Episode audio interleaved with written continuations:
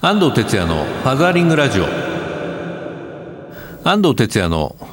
グラジオ。皆さんこんにちは。この番組は父親支援の NPO 法人ファザーリングジャパン代表の安藤哲也がパパにとっての耳寄りな情報をグッドミュージックに乗せてお届けする番組です。はい、というわけで今週も始まりましたファザーリングラジオですが、3月に入りましたけれども、この時期になりますとね、子どもの卒園式とか、卒業式の、シーズンになってきました。小学校なんかは3月下旬だと思うんですけれども、僕もそうでしたが、保育園とかね、大体今週で1週目か2週目の土曜日とかに行われると思いますね。もうすぐ間近の方も多いと思います。本当ね、保育園の卒園式は、子供のものなんですけれども、僕も3人の子供で14年間保育園に行ってね、去年でしたけども、次男の卒園式ではね、もうなんか僕が号泣してしまったというね、思い出があります。それだけ、親もね、保育園に育ててもらったなっていうね、感じをね、ありましたし、本当に今でも保育園の前を通るとね、懐かしさと、ありがたさと言いますかね、思い出したりしますね。皆さんもね、ぜひ思い出に残る卒園式を迎えてください。ファザーリングラジオではツイッターの投稿も受付中です。ご利用の方はハッシュタグ#842に FM をつけてつぶやいてみてください。それではファザーリングラジオ、今週もよろしくです。この番組は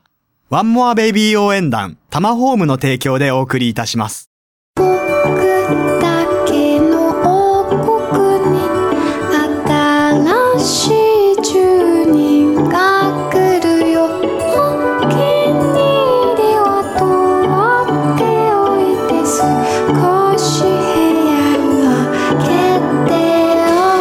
ワンモアベイビー応援団。フ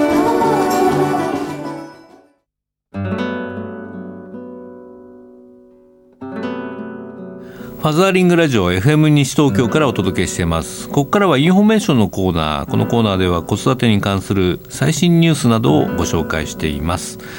今日はですね、手前味噌なんですけど、僕の新しい本が出ました。こちらについてね、お話したいと思います。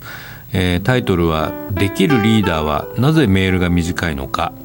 副題で残業ゼロで圧倒的な成果を上げる仕事術というね、タイトルがついています。初めてビジネス書をね、書かせてもらいました。僕は昔実は書店員をやってたんですけれども、その時ちょっと変なコンセプトのお店で、ビジネス書なんか売らないよってことをですね、強靭してたんですが、まさかその自分がビジネス書をね、書くことになるとは思ってもみなかったんですけれども、なぜ書いたかというと、ファザーリングジャパンで今取り組むね、イクボスプロジェクトの参考書みたいな感じでね、書かせていただきました。どういうことか書いてあることの内容をちょっとご説明しますと、まずできるリーダーは、メールは3行以上書かない、5行以上かかると思ったら、電話する、10行以上は、会ってしまう、こういうことをね、書いてます。つまりだらだらと書く長いメールは自分の時間も相手の時間も奪うんだよというですね、時間節約の基本ですね。こういうこと書いてます。あとは残業をね、デフォルトにしない、それから仕事は常に2つのゴールを意識して進めている、部下に作業を頼まず仕事を任せている、ほうれん草より春菊とかですね、あと、家族、趣味、勉強、自分のライフ、生活の充実こそが仕事にもプラスになっている、そんなことをですね、分かりやすく章立てにして、書いています。働き方っていうのはね、心の習慣みたいなものなので、昔ね、小さい頃悪い癖っていうのは母親によく毎日叱られて、治ったんですけれども、ちょっと自分でなんかこれ悪い癖になってるなというような働き方があったらね、ぜひこの本を見てですね、ちょっとこう自分で気をつけるってことを始めてみればいいですし、ボスの皆さんはね、部下でもしそういう状況にある部下がいたらですね、毎日こう言ってあげることが大事ですね。僕もかつて大企業で管理職やってた時は、やっぱりそのだらだら残業してる社員に対してね、やっぱりいろいろこう注意をしてましたね。だその、別に残業代払いたくなかったわけじゃなくてね、だからそれによってすごく大事なプライベートの時間とか、新しい発見をするためのね、その自分の時間っていうのがね、なんか失われてるような気がしてもったいないなと僕は思ってたんですね。今女性活躍推進とかね、ダイバーシティ系とか、イクメンとか言われてますけれども、いろいろこうそれぞれね価値観が多様化してきてます。でもなんか働き方だけが昔ながらの残業当たり前のね働き方にまだなってるので、そのやり方マネジメントではねもはや僕は成果は出ないんじゃないかなというふうにも思います。もちろん長時間働くことで出る成果もあるんですけども、これからはやはり、自らもね仕事だけじゃなくて、育児やプライベートを、両立させてですね、そのワークライフバランスの中から何か出てくる仕事アイディアってものをね業績に結びつけてほしいなというふうに思います。ビジネス書なんでそういう側面の書き出しもね多いんですけれども、基本そのワザリングですから、特にお父さんたち読んでもらってね、その短縮した効率よく働いた中から出てくる時間をですね、ぜひその子育てに、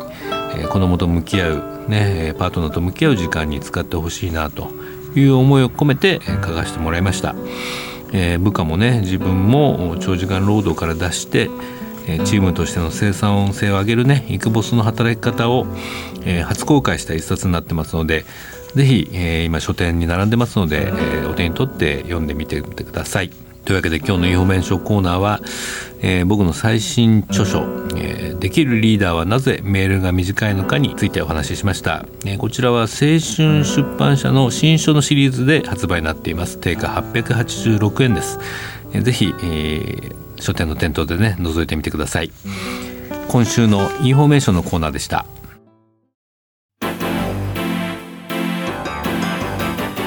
ワザーリングラジオ FM 西東京からお届けしています。ここからはソーシャルカフェのコーナー。日本には社会的な課題がいろいろありますが、それを何とかしたい、社会を変えたいという思いを持ってソーシャルな活動を実践する方をゲストにお呼びするコーナーです。今日のゲストは夫婦の問題を解決するパートナー大作戦というネットサービスを主催する、市川義則さんです。市川さん、こんにちは。こんにちは。よろしくお願いします。京都からですよね。そうですね。あ、そうですか。ありがとうございます。でこの市川さんがやってる、パートナー大作戦、ね、話題ですけれども、はい、これどういうことやってらっしゃるんですか。これそうですね、ユーザーの人にそのメールアドレスだとか、少しプロフィール子供がいるいないとか、簡単なプロフィールを入れていただくと、その人にぴったりな、極秘のミッションをお届けするというミッションが、はい、メールで届くと、はい、今までどんなミッションが発せられたんですか。その公開されていないので、実はたくさん、登録さ裏にはミッションがあるんですけれども、例えば男性向けだと、突然だけどちょっとおトイレ掃除をやってみようだとか、女性向けだとちょっとリラックスして、今日は、ハーブティーを飲んでみようとか、それからお互いの話をゆっくり聞く機会を持とうとか、そういうですね、こんなことをやってみたら少しお互いの仲がリラックスしたりあったかくなるんじゃないかっていうミッションをですね、お届けしてますね。じゃあその書き込んだ人のこう問題の程度によって、そうですね、内容によって、はい、実は夫婦仲の度合いっていうのも聞いているんですけれど、簡単に5段階で、評価していただいて、自己評価していただいて、すごくうまくいってるよっていう人の場合は、そういう人にだけは送れるミッションがあれば、逆にちょっとまずいかなっていう人向けには、それを踏まえた、少し丁寧なミッションを送るということをやっていますね。これは市川さんの中にあるこういろんな情報を使ってお届けしてると。そうですね。自分の体験だけではなくて、世の中に実はいろんな情報ってあふれていて、ただそれを何か雑誌で見るでも、インターネットの記事で見るでもいいんですけれど、見ただけだと人って行動をなかなかできないんですよね。でそこでそういうこんなことやってみたらいいっていう情報を調べてまとめて、で登録してあるんです。でユーザーとして参加すると、今から3日間のうちにやってみてっていう風な形で、背中を押されるんですね。なので行動するきっかけを与えるというのがポイントなんです。これ全部3日間なんですか。いや、その日のうちものもあれば5日間とか少し長いのもあるんです。長いのもあるんです。はい。で実際それをミッション受け取ってやってみた、パパですか。両方ですね。今女性もたくさんいらっしゃいます。インターネットのホームページの方にはね、その感想、参加者の声も少し出てますけども、これは子供5人いるお父さんですね。はい。こんな感想が、実は大して難しいことではありませんでした。それでもミッションと思ってやるだけでなんかワクワクしてきました。そういうもんですかね。そうですね、ちょっとしたことなんですよね、うん、別に例えばゴミを出すって、うんいつもやってることだったりするんですけれど、はいはい、それに何か理由付けをされるとか、うん、実はこれミッションでやってるんだって思うと、いつもと違う、ワクワク感があったりとか、ねいつもだったら嫌だなと思ってたことも、まあ、やってみるかっていうきっかけになりますね、うん、確かにね、まあ、僕もファザリンジャパンでセミナーやってる時にまあ、その父親が育児に参加するのはねその期間限定のプロジェクト X だみたいな言い方をするんですけど、まあ、ただこうぼーっとやってるんで手伝ってるんじゃなくてね何かそれをすることの先にあるものがこうちゃんと明確に見えてくるとねモチベーションも高まるのかなと。そうですね、うん、でこれを例えば一回やってみると、うん、もしかしたらすごく喜んでもらえるかもしれないですよね、はい、そうするとまたやろうかなっていうきっかけになるんですね、うん、なのでまあ、ミッションとしては同じものは1回しか送られないんですけれども、うん、そこで何か効果があったりその実感できたりするとまた今度やろうっていう自分自発的にね、うん、やろうっていうきっかけになっていくんですよね。そうですね、はいでもまた石川さんなんでまたこれ始めようと思ったのかっていうのをご自身もお父さんですもんね。そうですね、はいはい、僕自身子供が、生まれるまで、まあうん、一緒に協力して妊娠期間を経て、はい、で子供が生まれてから、楽になるかなと思ったら実はそこからが大変なんですよね、うん、育児の始まり、はいはい、でその1年ぐらいまでの間が一番僕自身が辛い時 で、うん、で誰かにアドバイスが欲しいんだけれども、はい、もう日々その仕事と育児とで精一杯で、うん何をしたらいいんだろうなっていうのにこう行き詰まった時期があって石川さん自身が、はいね、ママも行き詰まってたんですけど、ね、おそらくそうですね、はいはい、初めての子供の時って、はいはいまあ、そういう、まあ、自分の苦労の中からこういうソリューションサービスがあればと。そうですね、おそらく僕だけではなくて他にもたくさんこういうような状況にいる人っているんじゃないかなと思ったのがきっかけですね、はいはい、なるほど。いや僕も15年前に出会いたかったですね。ねえどうしても特に男性の場合はね抱え込んじゃうっていうかね。そうなんですよね。ママたちは友達とかとねおしゃべりして解消する方もいるんだけども男性ってこう自分のやり方にねこだわってしまったりとか、うん、なんかこれでいいんだみたいに変にこう自分をね納得させてますます悪化するなんてパターンもねまあこういうふうにまあやる第三者っていうかねこういうちょっと専門的な人からね背中を押してもらうっていうのはまあ効果的なんだろうなと思いますね。そうですね。やっぱりこういうトークサービスから出る情報って自分では気がつかなかったことだったりとか、うん、やろうと思わなかったことを、うんまあ、やってみてっていう背中を押されるんですね、うんなのでその男性にはもちろんなんですけれど、はい、女性もちょっと思い切って正直なことをねまあ、夫であるパートナーに言ってみようよとか、うん、少しリラックスする時間を持ってみたらっていうような投げかけをしていますね、うんうん、どうですかこれ。でも実はこの仕事としてやってみてご自身のプライベートはどうなりました。うまくいってると思ってるんですけれど、はい、基本的には全てのミッションを自分で実践してやってみて、うん、その上で登録してるので。ああそうですか、はい、もう百戦錬磨ですね市川さんは ねもう今はウェブで、ね、展開してミッションももう無料で今はなってるようですけど。そうですね、今後はどういう展開を。当面無料のままで、はい、ユーザーの方にどんどん使っていただいて、はい、で今3ヶ月期間限定のミッションで、うん、12個のミッションをお届けしているんですね、うん、でそれが終わった後ぜひフィードバックをいただいて、はい、どんなところが良かったとか逆にこんなところがちょっと気になったなっていう、まあ、フィードバックをいただいている期間なんですね、うん、なのでそれをもうしばらく続けてみて、うんそれからもっとどうしたらもっと良いサービスになるかという段階ですね。まあ、そのうちそれで、ね、ビジネスモデルになっていくということなのかしら。かもしれないですね、はい、今は広告も全く入れてないですし。そうですよね、はいうんまあ、石川さんもねファザリンジャパンの会員になっていただいて今パートナーシッププロジェクトの方でね、はい、活躍いただいてますけど、まあ、いろんなイベントみたいなものね展開できるんじゃないかなと思いますし、はいまあ、やっぱりファザリングの基本はパートナーシップだと思うので。本当そうですよね、はい、非常に我々にとってもこの市川さんのサービスはね心強いなって思ってますね、はい、ありがとうございます、はい、今お子さんは何歳でしたっけ。今7歳です。7歳1年生。そうですね。ああじゃあうちと同じだね、うん、女の子でしたっけ。男の子。あ男の子、はい、うちも男なんですけど、はい、どうですか最近の7歳は。面白いですよね、うん、そうだよね、うん、なんかこうちゃんとレスポンスがあるというかね会話にねちっちゃい頃ってなんかねぐちゃぐちゃになっちゃうんだけどね、うん、7歳ぐらいまあ面白いですよね。6、7ぐらいはねこれはまた9歳ぐらいので憎たらしくなりますからね9歳の危機とかねだんだんね、するんですけども、はい、まあでもそこはねパパとママの、ね、パートナーシップで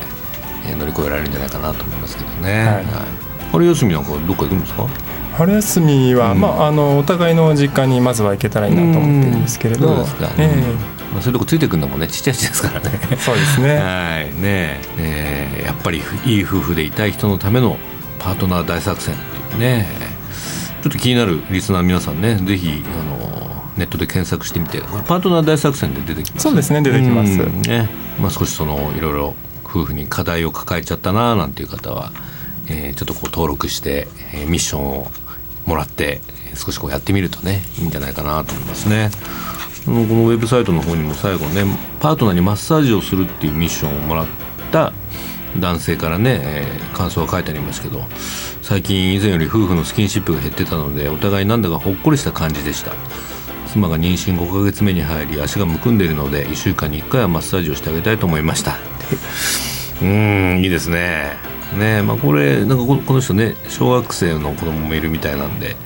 そういうのまた見てるんでしょうね結構そうですね、うん、ねお父さんとお母さんのそういう姿っていうのね、うんまあ、それも僕はすごくいい教育になるんじゃないかなと思いますけどね。そうですねはい、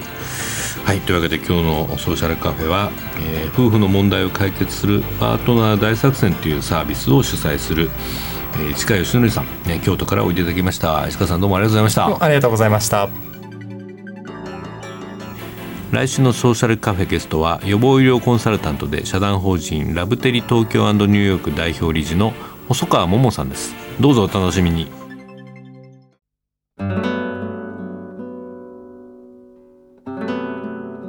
絵本コーナーパパ読んでです。このコーナーでは週末パパが子供と読みたいおすすめの絵本をご紹介します。今週の一冊はこちらですね。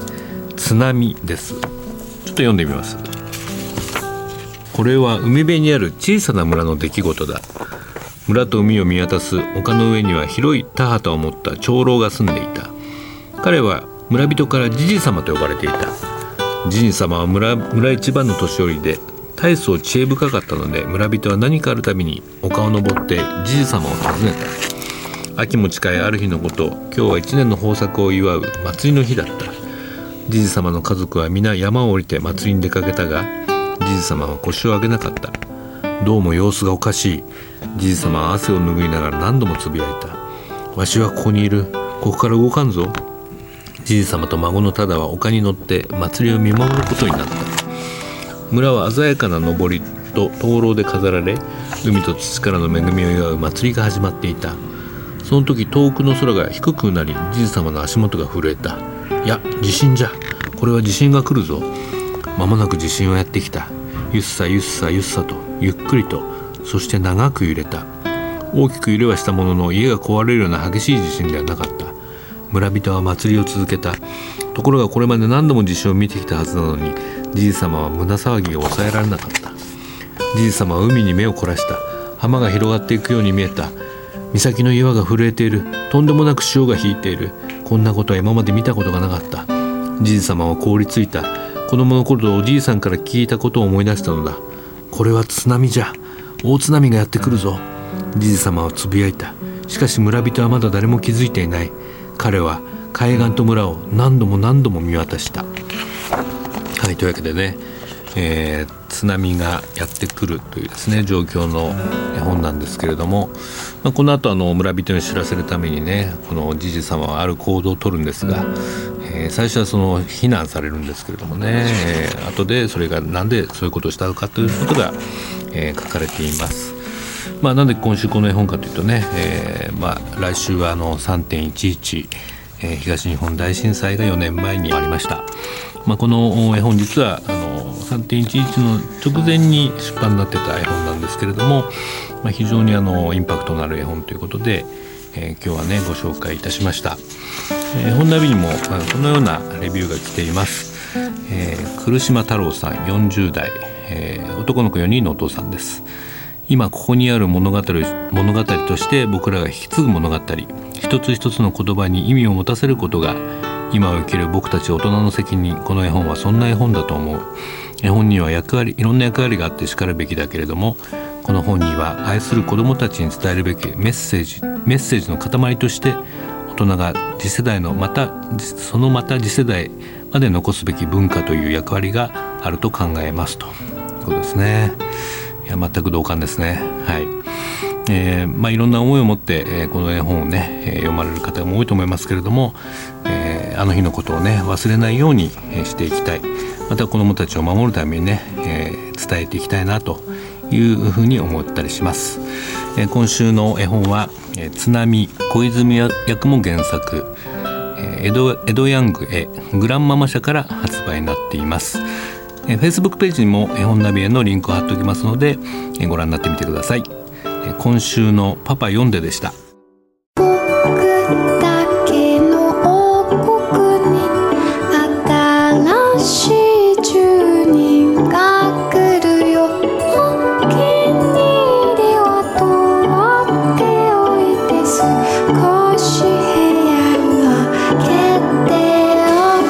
ワンモアベイビー応援団。